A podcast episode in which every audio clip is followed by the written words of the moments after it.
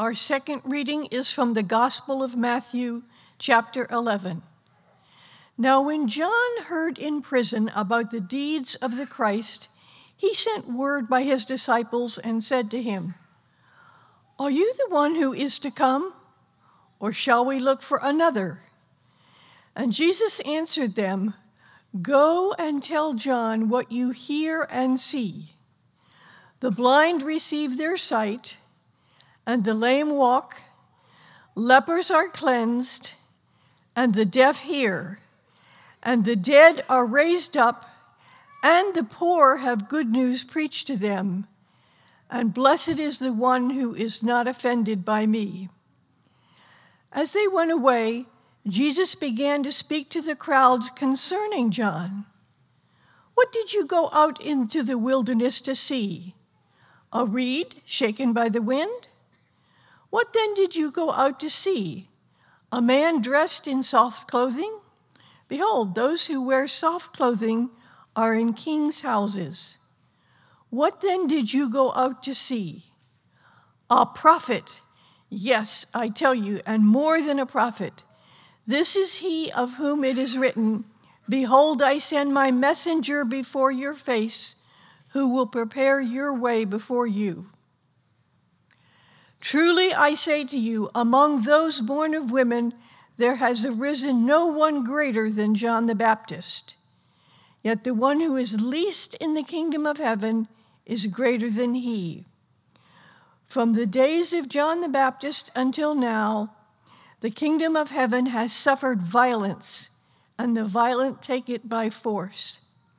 For all the prophets and the law prophesied until John, and if you are willing to accept it, he is Elijah who is to come. He who has ears to hear, let him hear. The word of the Lord.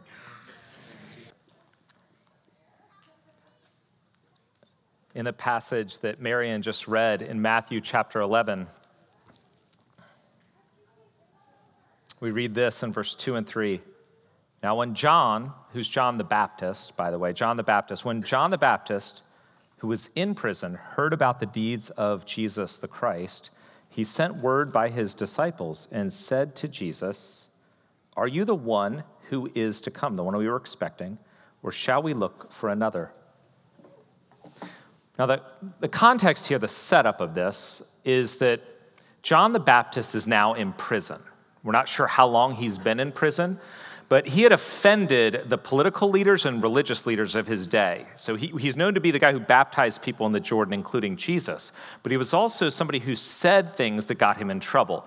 And what he said was he was talking about the evil deeds of King Herod, the Jewish uh, religious leader and king at that point, or not religious, religious leader, he was not very religious. And Herod had him thrown in prison in one of his dungeons in a, um, in one of his fortresses. And, and one of the things that we have to step into to really understand what's going on with John the Baptist at this point is that an ancient prison was an absolutely horrible place, the sort of thing we cannot imagine. So, prison is always a terrible, terrible place. But in the ancient world in particular, in this first century world, it would have been the same. You were most likely underground. You probably had no light. You were chained to a wall 24 7. You had very little um, to provide for you. In fact, some prisons, they wouldn't give you food. Only family or friends could bring you food, which, if you were somebody who was in trouble with the, the authorities, if you showed up to bring food, it meant that you were in cahoots with that person. So you were absolutely alone. There was no rule of law, there was no justice, there was nobody to appeal to. You didn't have a lawyer, you were never getting out.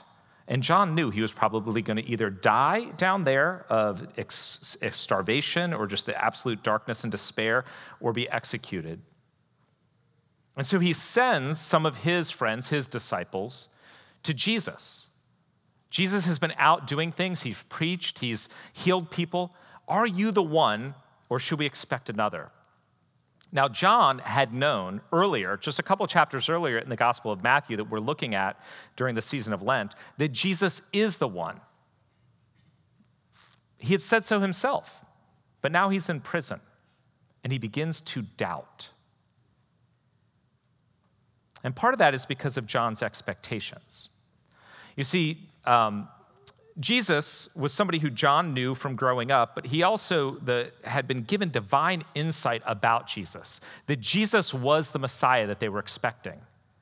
In Matthew chapter 3, when he baptizes Jesus, the Holy Spirit falls on Jesus in the form of a dove, and then he hears a voice from heaven, the Father This is my Son in whom I am well pleased.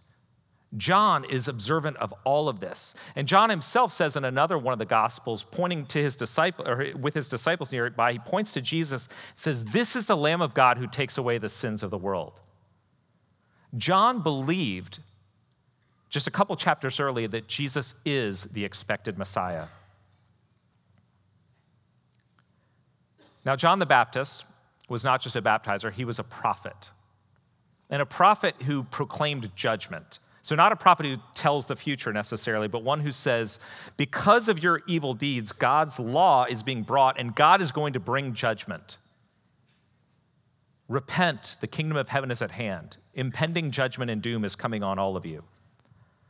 And in Matthew chapter 3, he foretells the coming of the Messiah, specifically in language that is judgment based.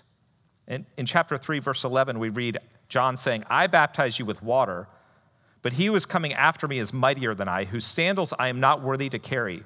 He will baptize you with the Holy Spirit and fire. His winnowing fork is in his hand, and he will clear away his threshing floor and gather his wheat into the barn, but the chaff he will burn with unquenchable fire.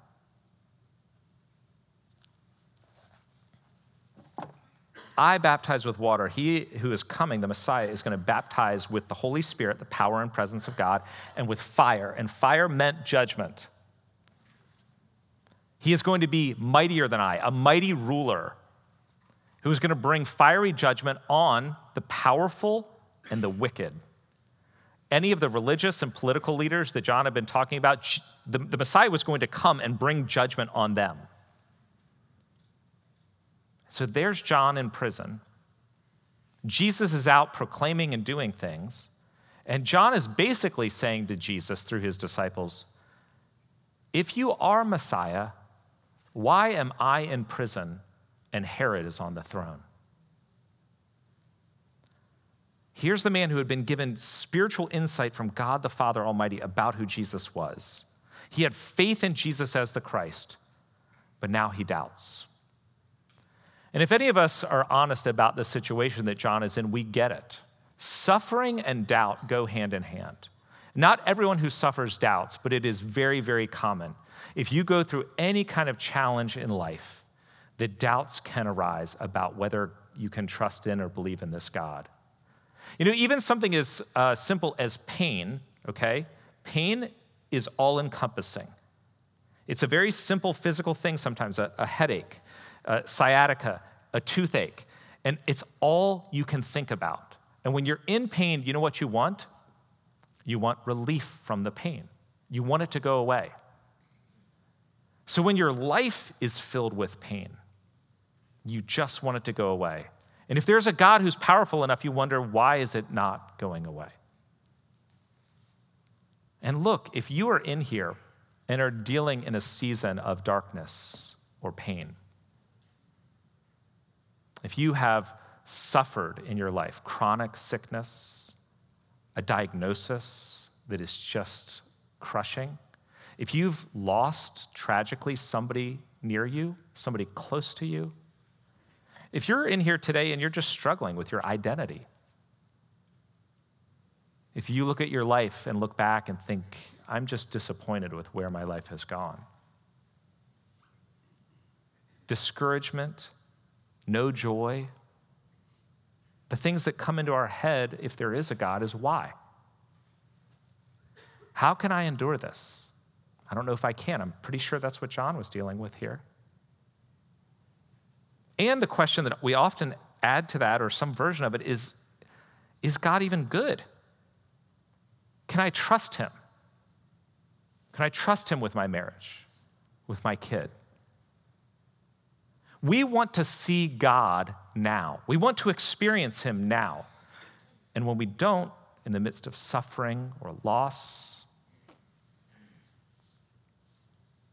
Doubts come in. Are, are you the one, Jesus? And if you are, why am I dealing with this? Where are you right now? And the question is is it, is it okay to doubt, to question God? Are you allowed to do that in Christianity? The good thing is that we have a Bible filled with all sorts of heroes of the faith who struggled in doubts. The Old Testament is filled with them. These imperfect people who did amazing things for God, trusted in God, and yet at other times struggled in doubt. Elijah was a great prophet of God who saw the power of God come down. But later on, shortly after God had shown up in an amazing way through him, he's being chased, pursued by, for his life by the, the armies of Jezebel. And at some point in 1 Kings 19, he gets to the end and he cries out to God basically, God, take my life. I don't want to live anymore. Jeremiah, the prophet, was called to prophesy in his home city of Jerusalem and to say, Destruction is coming on you, Jerusalem. Year after year, that's all he proclaimed. Destruction is coming, repent, judgment of God is coming. And everyone hated him. Literally, everyone hated him. He was thrown in prison multiple times, everyone despised him. And yet he felt compelled to proclaim the, the truth of God through his prophecies. And in Jeremiah 20, he curses the day of his death in a prayer to God. David, of course, does some of the same sorts of things. He has cries of despair that are recorded in the Psalms. In Psalm 13, he cries out, How long, O Lord? Why is this going to keep happening to me? At the end of Psalm 39, another one of his Psalms, he is in, in another type of anguish, and he asks God to turn his face from him so that he might laugh once more in his life before he dies. Like, God, turn your face from me so that I can smile and laugh once more before I die. John is the last and greatest prophet according to Jesus, just the one that precedes Jesus. And this is what Jesus says about John. In verse 11, truly I say to you, among those born of women, there has arisen no one greater than John the Baptist. Among all humans, he is one of the greatest. For all the prophets, verse 13, and the law prophesied until John. And if you are willing to accept that he is Elijah, which was a prophecy that the one before the Messiah would be a re, um, like a, a second Elijah, he was the Elijah who is to come. John is identified by Jesus as one of the greatest men of all time, a man of God. And yet he struggled in his suffering. One thing I want us to see from this is the fact that it's recorded in here that John is sort of struggling it testifies to the historical validity of the Bible. The Bible records people doubting, great people doubting. No ancient text ever did this. The only reason why you would record it is if it actually happened. Otherwise, you would have omitted it because it's embarrassing that this great prophet, the one who declared Jesus is the Christ, a few months later is now saying, I'm not sure he really is the Christ. My life is terrible. I'm not sure he's the Christ right now. I need some reassurance. And secondly, it's great encouragement. It's great encouragement if you've ever dealt with suffering, struggle, darkness, despair, and doubted yourself. It is not unchristian to doubt. Some of you have experienced churches or Christians who will not allow it. It's not okay to question things, to wonder, to try to figure it out. It's not okay to be down and discouraged, even despairing. I want us to be a church where it's safe to do that. Now, look, I'm going to every week and as often as I can point to the truths of Scripture, and you may not believe in it. This is what we're going to point to. This is what we're going to uphold. Jesus is the Christ. But it should be okay for you to be in this space and not be sure about it, to be in a small group discussing and not necessarily ready to buy into everything. But if you are in that place, or when you go through a season of suffering or doubt, go to Jesus. Who was he? What did he do? Ask him, Are you the one? Pursue that question. Don't just avoid God or harden yourself. It's one of the beauties of the Psalms. A number of years back, I was dealing with discouragement uh, about a particular thing, and a friend said, Look at the Psalms. And I said, I don't like poetry. And he, he gave me a couple, of, and I, st- I still don't accept the Psalms. Um, and so he, he gave me a couple Psalms to look at, and I found that the words of the psalmists, when they were in their darkness and despair, was what I needed to hear. I needed to hear that there were others who went through the same sort of thing. And so just reading and rereading and praying through these prayers and cries of David and others, to know that I can go to God even in my anger or discouragement until I'm ready to trust Him again. John does that. He's in prison, but he goes to Jesus and he asks, Are you the one? And Jesus responds through the, his disciples. Verse 4 and 5 Go and tell John what you hear and see. The blind receive their sight, and the lame walk, lepers are cleansed, and the deaf hear, and the dead are raised up, and the poor have good news preached to them. Look at the evidence. Look at what I've been doing. Go tell them what you see. What Jesus is doing here is not just talking about the things that he's been doing. He's referencing the Old Testament and the Old Testament hopes of what would happen when God came to redeem his people.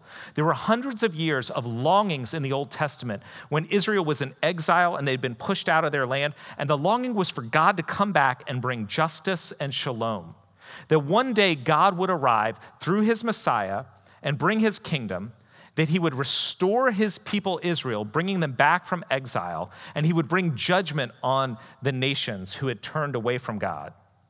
And that God's presence would usher in a season, a time of shalom, which we talked about two weeks ago wholeness, healing, completion, freedom, hope. One day God is going to come to do that. And Jesus, right here, is not just citing what he's been doing, he's referencing Isaiah, Isaiah 35 and Isaiah 61 that the Spirit of the Lord is on me to proclaim good news to the poor. I've come to set liberty, uh, set the prisoners free. And I am the Lord God who has come. You've seen this in my miracles. You've heard this in my teaching. The blind receive sight, demons are cast out, the dead are raised. I am doing all the things you've been longing for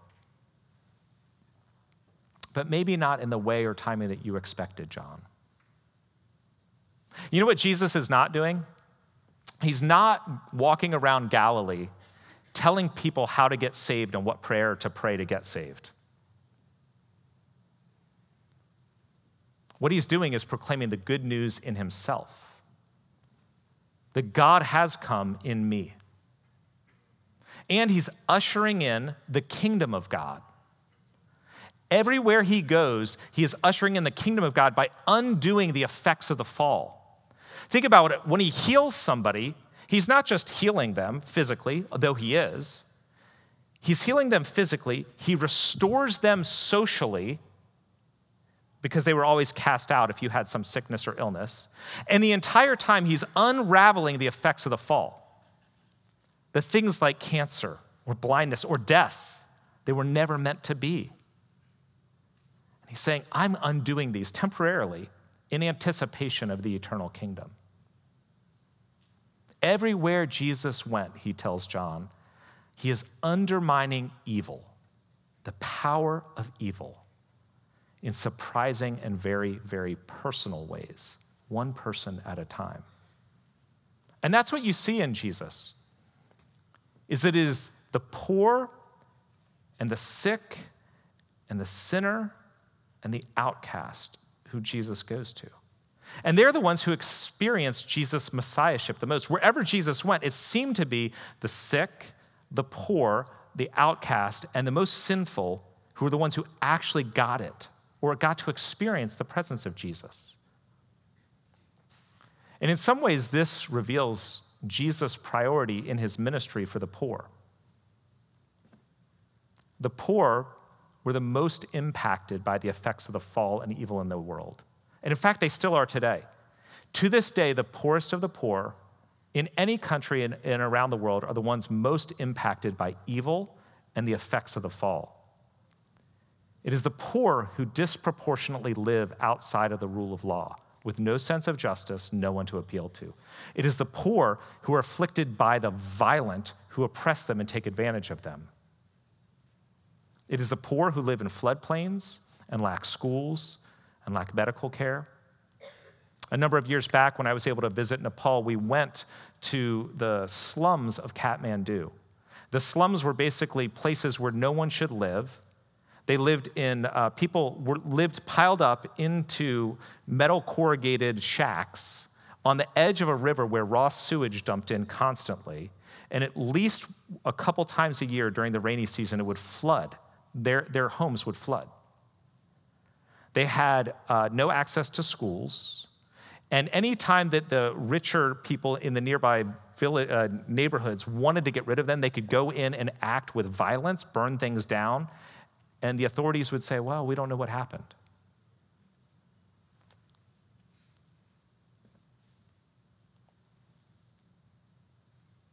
Jesus has particular love and concern for the sick and the possessed, the outcast, the sinner, all the poor and powerless. And in a sense, the poor and the powerless also typify the heart that we're all meant to have, whether you feel actually poor, whether you are, or whether you actually feel powerless or not. Jesus talks about blessed are the poor in spirit, right? It's spiritual poverty.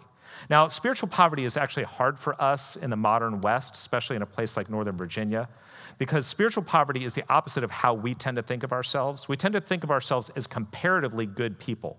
There's a lot of people that are worse than me as a person, you know, with your money, with your kids, with your whatever. So I'm comparatively good.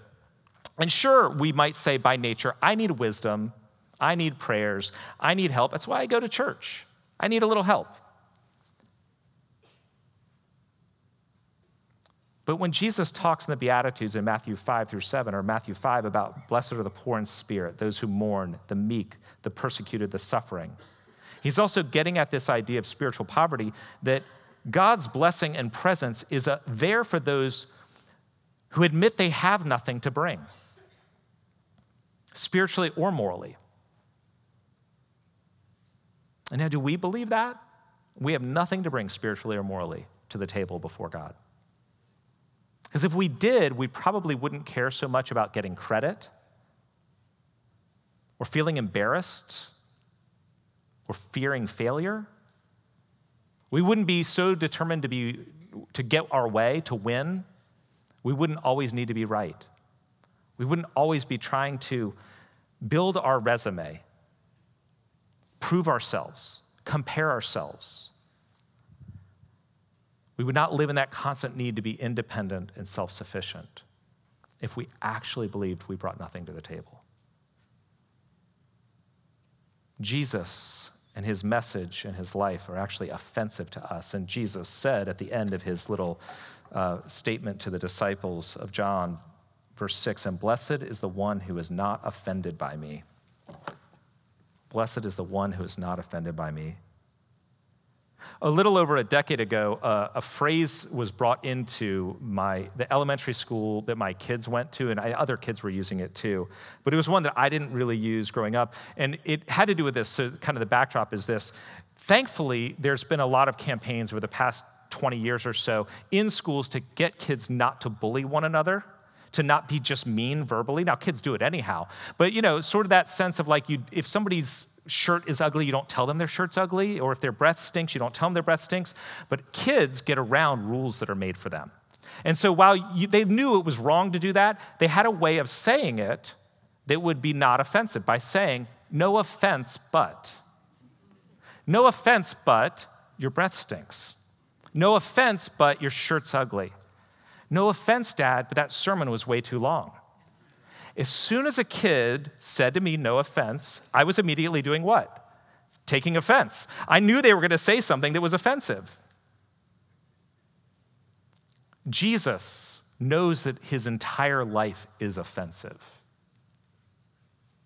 The word that's used there that Jesus uses is a word that's one of the favorites in the Gospel of Matthew. It, it comes from a Greek word that we have a translation similar that's scandalize. And it can also, besides meaning offend or scandalize, it can mean um, to trip up or cause somebody to stumble and fall. And specifically, when Matthew uses it, he talks about falling away from the faith. Blessed is the one who does not fall away because of me. Jesus is very clear that he is offensive. And in fact, he offends every culture on some level. You know, it's interesting. John is actually offended by Jesus' type of messiahship in the kingdom he's bringing. He wanted a king who was going to come and bring fiery rule and judge all of the evil people, including King Herod. And he's not doing that. We're okay that he's not doing that. But for us, we get offended by Jesus' exclusivity, that he's the only way his claims to be the Lord and authority in our life. John was fine with that. He was fine with Jesus being the only way or being the Lord. In the West, we love some of Jesus' teaching and even his mode of doing ministry, that he cares for the poor and the sick and the weak, that he says, forgive others, turn the other cheek. In the West, we kind of love those things. These are great. But we are offended by his moral claims, what he says about sex, and his claim to be the only way. We find it all very hateful. But if instead of living in the West, modern West, if you lived even today in the Middle East, you would be totally fine with Jesus' moral teaching and his teaching on sexuality and his claim that he's the only way. Now, you would disagree with him. You would say maybe he's not the only way, but you wouldn't have any problem with an exclusive truth claim. On the other hand, you might be really offended by his claim that you're supposed to turn the other cheek when somebody offends you or your family. To forgive an enemy, that's humiliating and shameful. It's unthinkable and scandalous. Everyone is offended by Jesus at some point. But Jesus says, Blessed is the one who is not offended by me. At the root of this, Jesus is saying, What you do with me matters. Will we accept Jesus on his terms? Or will we fall away? Jesus' kingdom as John finds out, is an upside down sort of kingdom. Jesus defines what matters differently. In verse 11, he says, part of which we had read, Truly I say to you, among those born of women, there has arisen no one greater than John the Baptist, yet, yet, the one who is least in the kingdom of heaven is greater than he. Yes, John is a great prophet, the prophet that we were looking for. But in the kingdom of God, even the least disciple is not below John. What Jesus is doing everywhere he goes, and this is even a challenge to John, is overthrowing his own culture's values, every culture's values. He overthrows his own culture's values, prioritizing power and position and status and wealth. These no longer matter, Jesus says. Humility, forgiveness, childlike faith do. Jesus challenges the wealthy, ignores the powerful, and condemns the most religious people. Instead, he eats with tax collectors who everyone hated. He touches the leper, which no one was supposed to do. He cares for a possessed Gentile and casts out the demon to set them free. Jesus says the first will be last and the last will be first. Blessed are you if you suffer for me, if you're humiliated for my sake. The way to live, you want to live? Do you want to live life to the full? Die. Die to self. Die to me for me. And to John, in a sense, he says, I came not to bring judgment on your enemies, John. I came to bear judgment for you, for everyone. The gospel is not for the successful and the capable and the self sufficient. It is for the weak, the poor, the sick, the suffering, the struggling, those who are doubting. Any of us who are willing to admit our need. Uh, this morning, if you are at all in that place of darkness, of suffering, of loss, of grief, if you're lonely and just struggling in life, I want you to hear Jesus' words, Jesus' life, and the whole testimony of Scripture is that God's heart is for you. Jesus, think about what happened to him. He suffered.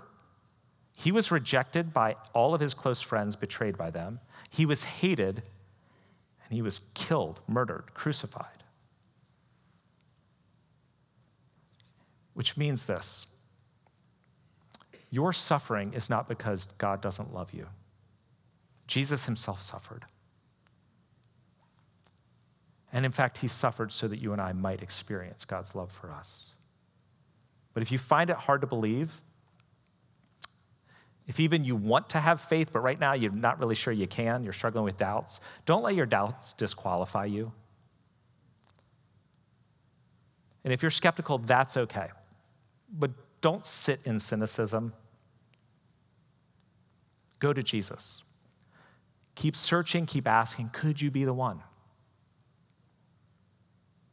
And if it's if whatever you're going through in life right now is just too hard, if you're in too dark of a place, and if you're not right now, you might be someday soon. Don't try to do it alone. You know, one of the great things that happens here is that I said we all need to go to Jesus, and John goes to Jesus to find out, are you the one? But John doesn't actually go to Jesus. He can't. He's literally chained up in a dungeon. But you know who can go to Jesus? His friends. Sometimes in your suffering and despair and doubts, you just can't do it. You just can't do it. Can't open the Bible, can't pray, certainly can't stand trying to show up at a church. But maybe a friend can. Maybe let their faith be enough for you for now. And if you are a friend to somebody who's going through a dark season, sit with them, listen to them, intercede for them, and give them time. We've talked about this here safety, a place of safety, a relationship of safety, plus the gospel, the good news of Jesus Christ, plus time is very powerful. You know, Jesus talks in this passage. He speaks back to John, then he speaks to the crowds about who John is, and then he goes on to, to actually condemn cities. But in this whole sermon of uh, Matthew chapter 11, he finishes this sermon with something that I think was also a message to John, but also to people like him. We read it in Matthew 11 25. Jesus, this is again, same chapter. At that time, Jesus declared, I thank you, Father, Lord of heaven and earth, that you have hidden these things from the wise and understanding and revealed them to little children, who he is and what he had come to do. Yes, Father, for such was your gracious will. All things have been handed over to me by my Father. And no one knows the Father except the Son and anyone to whom the Son chooses to reveal him. I am the Lord God who has come to reveal the Father. Come to me, all who labor and are heavy laden, and I will give you rest. Take my yoke upon you and learn from me, for I am gentle and lowly in heart, and you will find rest for your souls. For my yoke is easy, and my burden is light. To all who are weary and need rest, to all who mourn and long for comfort, to all who feel worthless and wonder if God cares, to all who fail and desire strength, to all who sin and need a Savior. Jesus Christ opens wide his arms and says, Come to me. Let's pray.